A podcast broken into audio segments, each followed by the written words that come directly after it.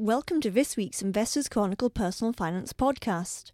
I'm Leonora Walters, and joining me today are my colleagues at Investors Chronicle, Deputy Personal Finance Editor Kate Bailey and Personal Finance writer Emma Agyemang, and James Baxter, partner at Tideway Wealth. The UK equity market has historically offered some of the best equity yields and continues to, but going ahead, there are increasing concerns about the sustainability. Kate, you've been looking at this.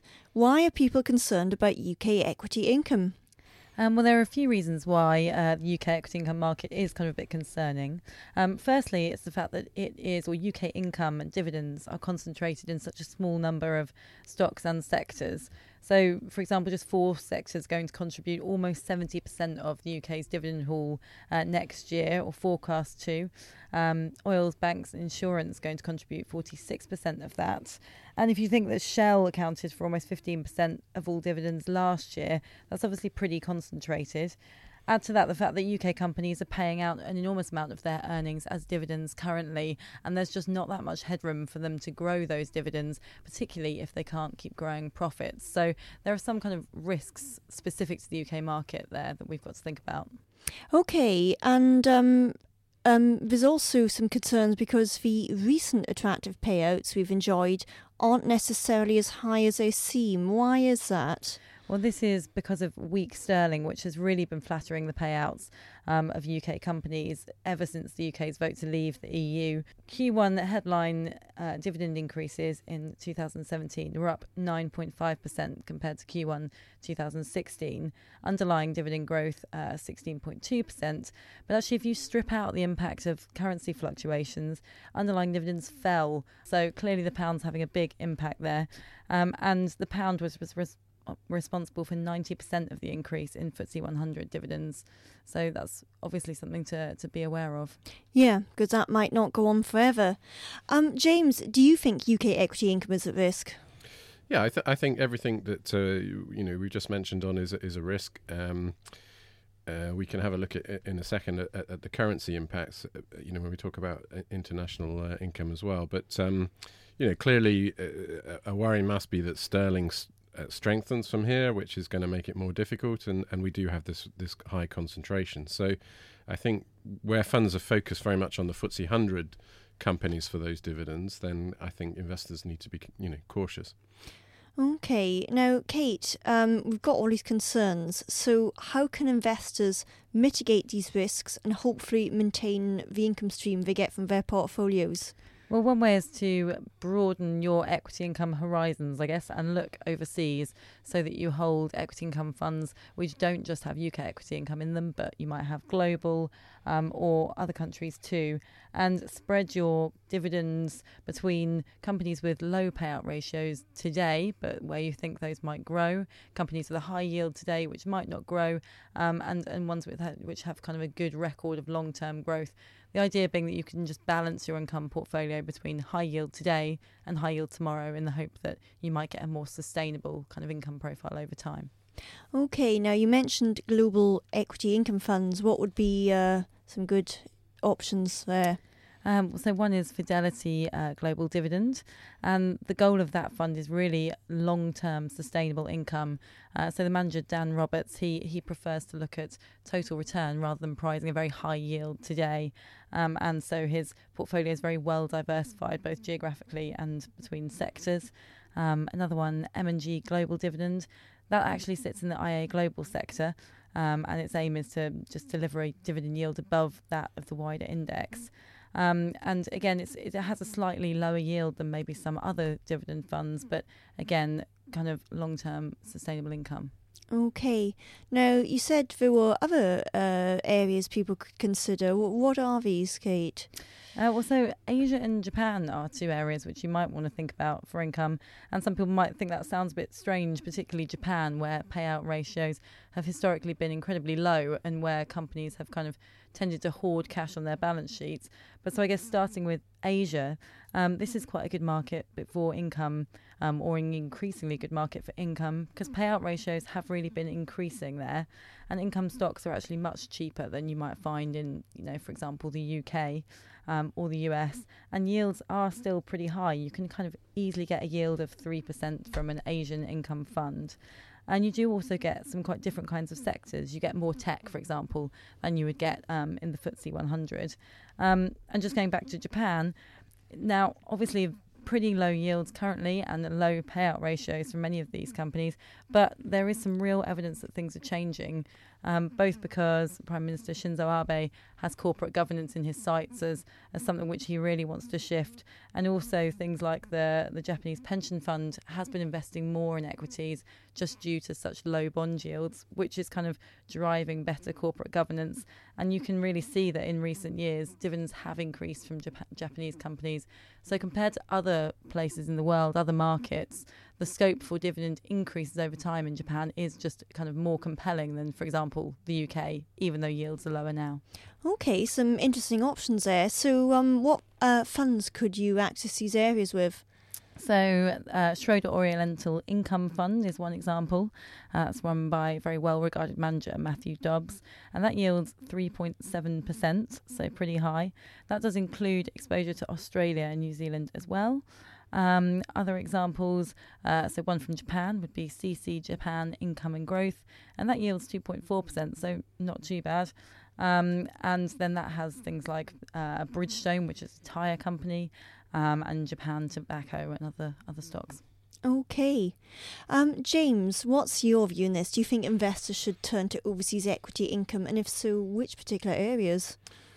Yeah, well, I think I think the first thing we have to go is back to fundamentals and think about you know what happens when you start to invest overseas, and the big issue you've got to take into account is currency. So so you know if people are starting to look at other markets outside of the UK, the first thing to do is get your head round what's been going on with sterling over the last few years, and the pattern is pretty clear. I mean, if we look at the three main currencies of dollars, euros, and yens, then I, guess the biggest collapse has been against the yen, the Japanese currency. So we've seen virtually a halving in, in the exchange rate between the yen and sterling from sort of pre-crisis 2007, uh, where it was about 240 yen to the do- to the pound, all the way down to a low of about 120, and now we've got a bit of recovery up to sort of 143. Um, similarly, in the dollar it, it's not quite 50%, but it, it, it's still a big drop from sort of $2 to the pound down to 120 with a recovery to sort of 130. The euro is much more stable, you know, and the range is much tighter. So sort of 150 pre crisis down to 119 at the moment with a low of about 106. So, and if we look at all of those, what you would say is probably at the moment we are still quite a bit below the long term averages in each of those currencies you know, dollar is about 170 if you look at a long term average, the yen about 180, euro about 140. So, you know, the, the I guess the, the chances are, and you never can say never, I'm not a great believer in mean reversion when it comes to investment markets, but the chances are the pound may start to recover from here, having been very sold off in um, in the recent months post the Brexit referendum. So in that scenario, what you're going to see is a reversal of what we've had in the last 18 months with international funds looking a lot better than UK funds. And actually, we'll see international funds struggling. So, you know, I looked at the Japanese sector, for example, and that's, you know, minus 7% for the last six months.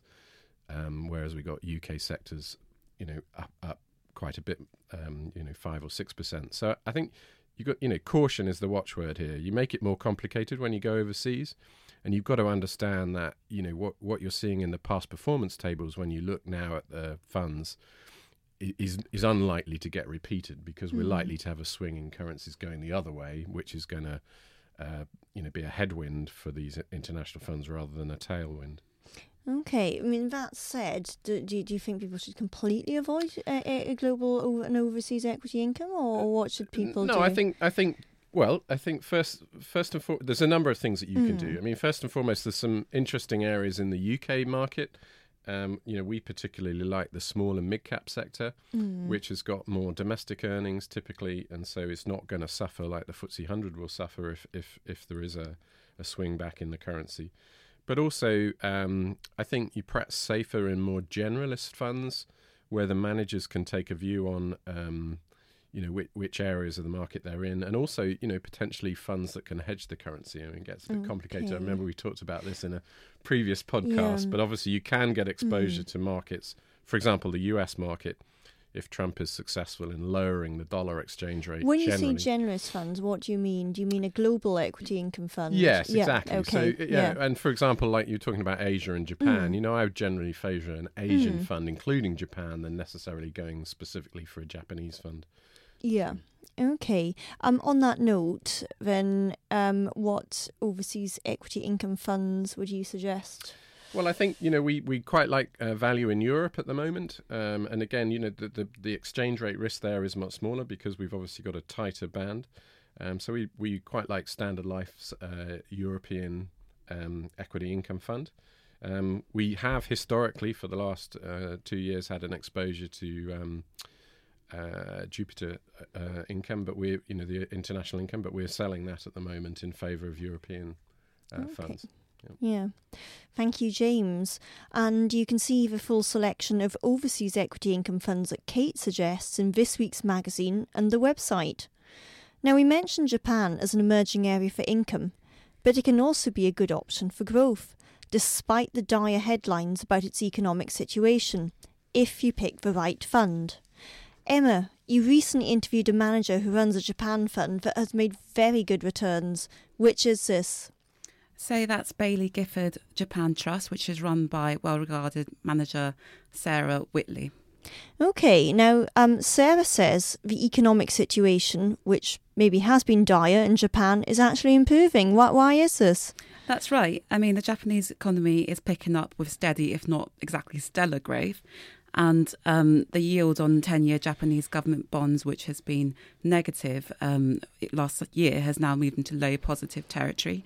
Inflation is also starting to pick up, which is a very welcome change from the deflation the country has suffered from. Okay. Um, now, Sarah also said things are improving at corporate level among Japanese companies. So, uh, how how how are they making things better? Well, um, the number of independent directors is increasing on Japanese boards. And so she thinks that actually this is going to lead to more Japanese companies um, paying out dividends as a um, better board culture um, gets bedded in. Okay.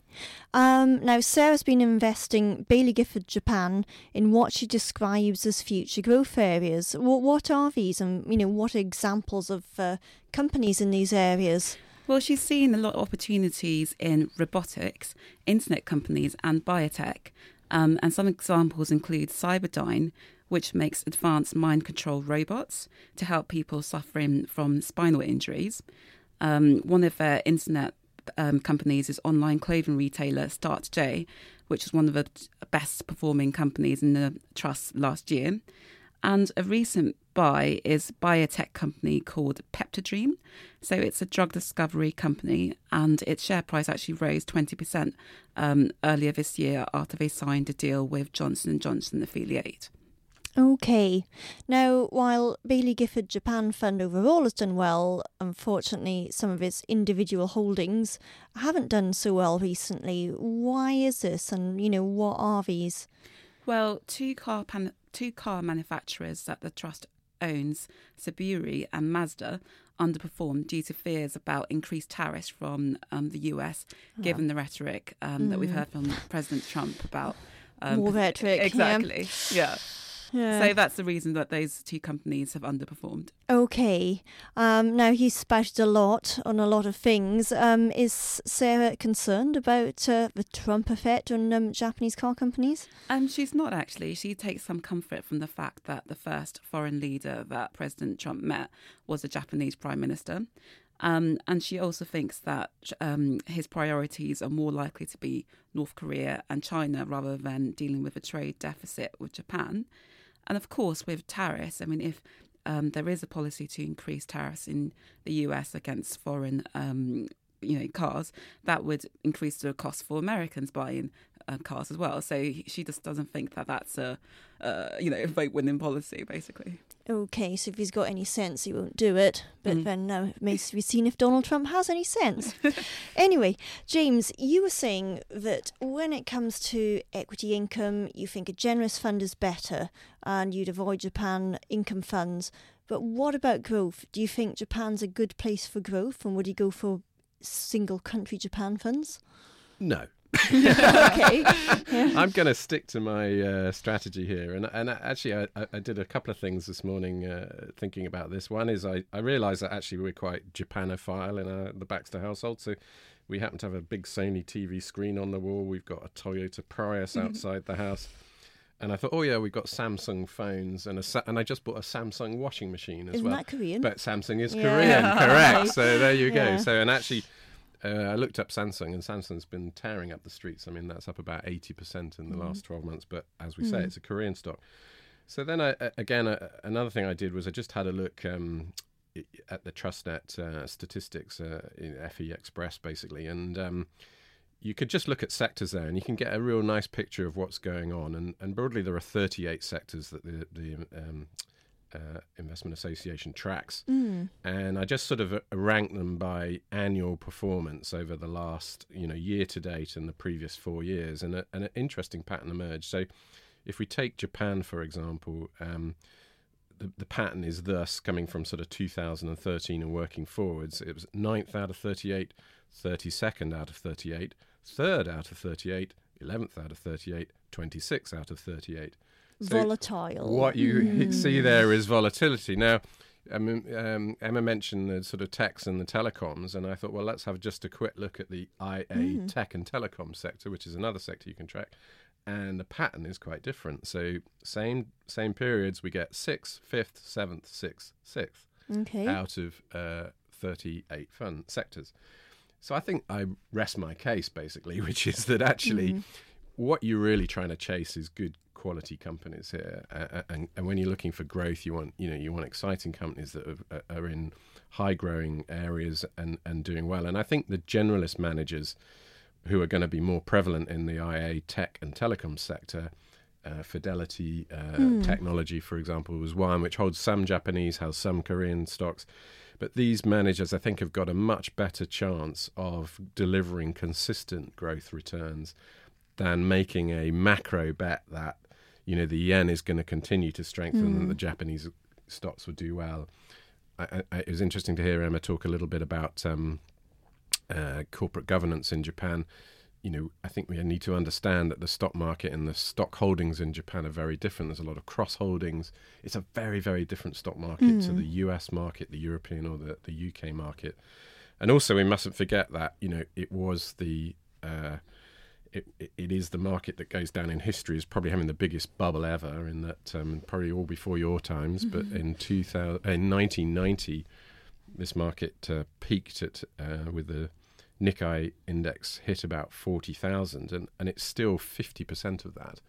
And along the way we've had some horrendous um, you know bear markets in Japanese equities which have been with the currency uh, added on top in the 60 to 70% so I think buying single country funds, it was a bit of a, you know, it's interesting if you're trying to plot the MSCI World Index, then obviously you have to have some country funds. But I think it's a bit of a fad from sort of asset allocation that somehow allocating to all these different countries gave you some level of diversification.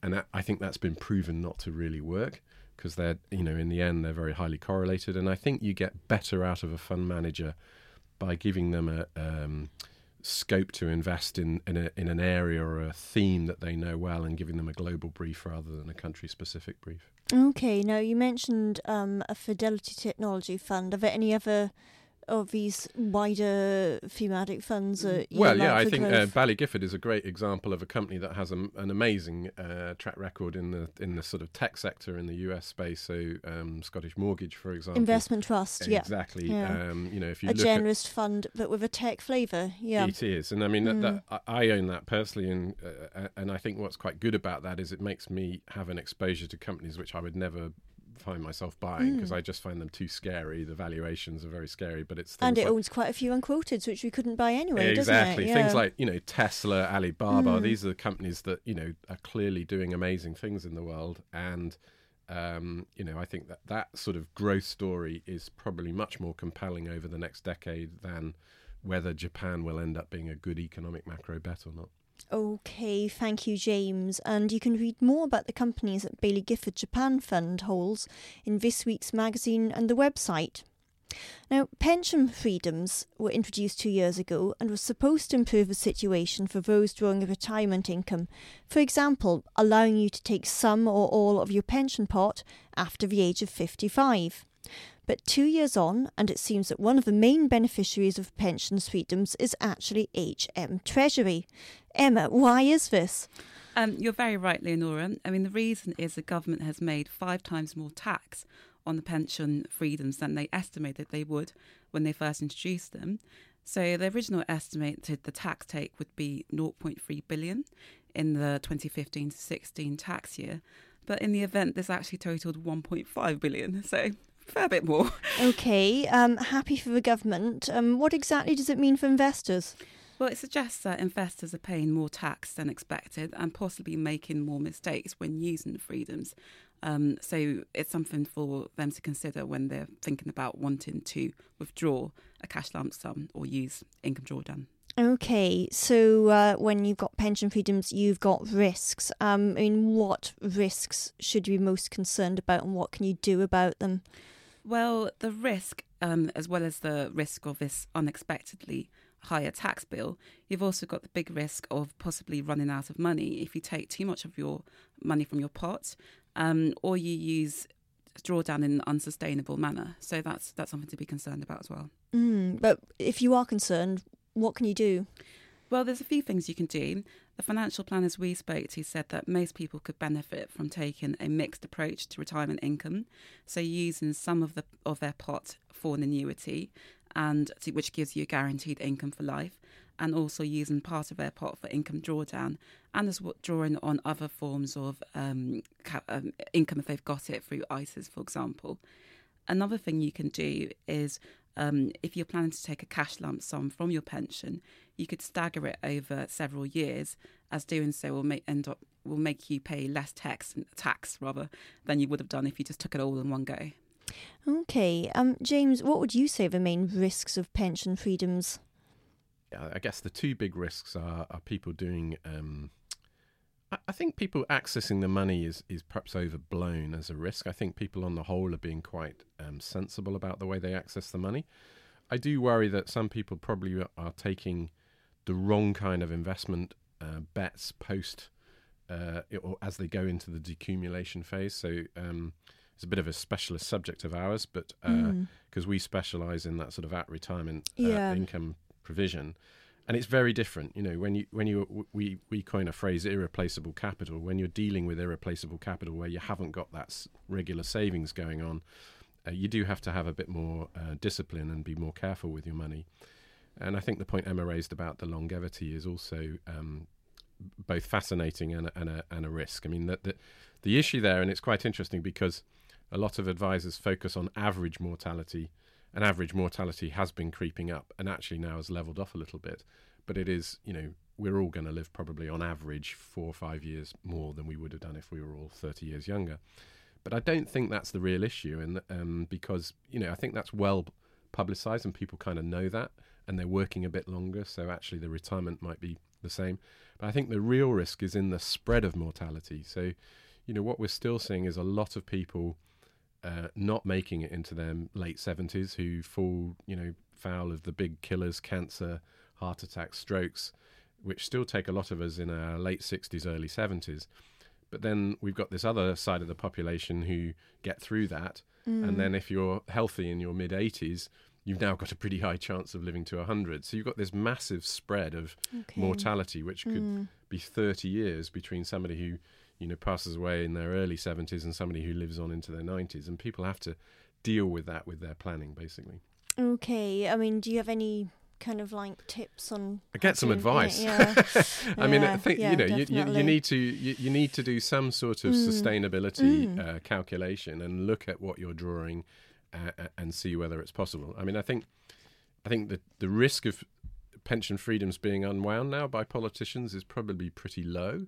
For the Mm. reason that you've raised, Emma, I mean, the tax take is uh, that's a Mm. statistic I hadn't heard, but Mm. it doesn't surprise me. It is being Mm. quite positive to the economy. It's you know we're seeing a lot of money uh, freed up being spent by you know people in their late fifties, early sixties.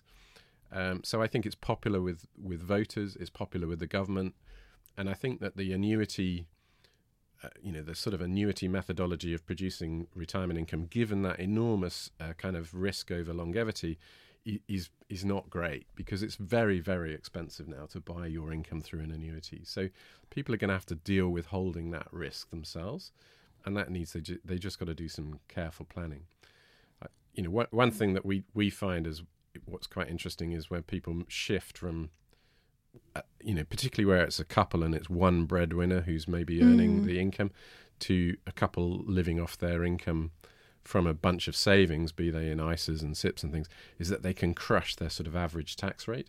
Mm. Um, you know, and it's not unusual to see people with an average. You know, if you're earning a hundred and thirty thousand, for example, these Mm. days, that's just horrible for tax. You know, you get these higher rates above a hundred thousand, so you average out at about thirty six or thirty seven percent. But if you've got your money spread over ISAs and in investment accounts and in a, in a pension funds, and you're careful with your withdrawals and you plan it properly, you know, you can get your tax take right down to about seven percent Mm. and that means you can have less income but the same net spendable income which is you know quite key to the planning process basically Okay. Now, Emma, is there anything else with regard to pension freedoms um, that investors need to consider at the moment?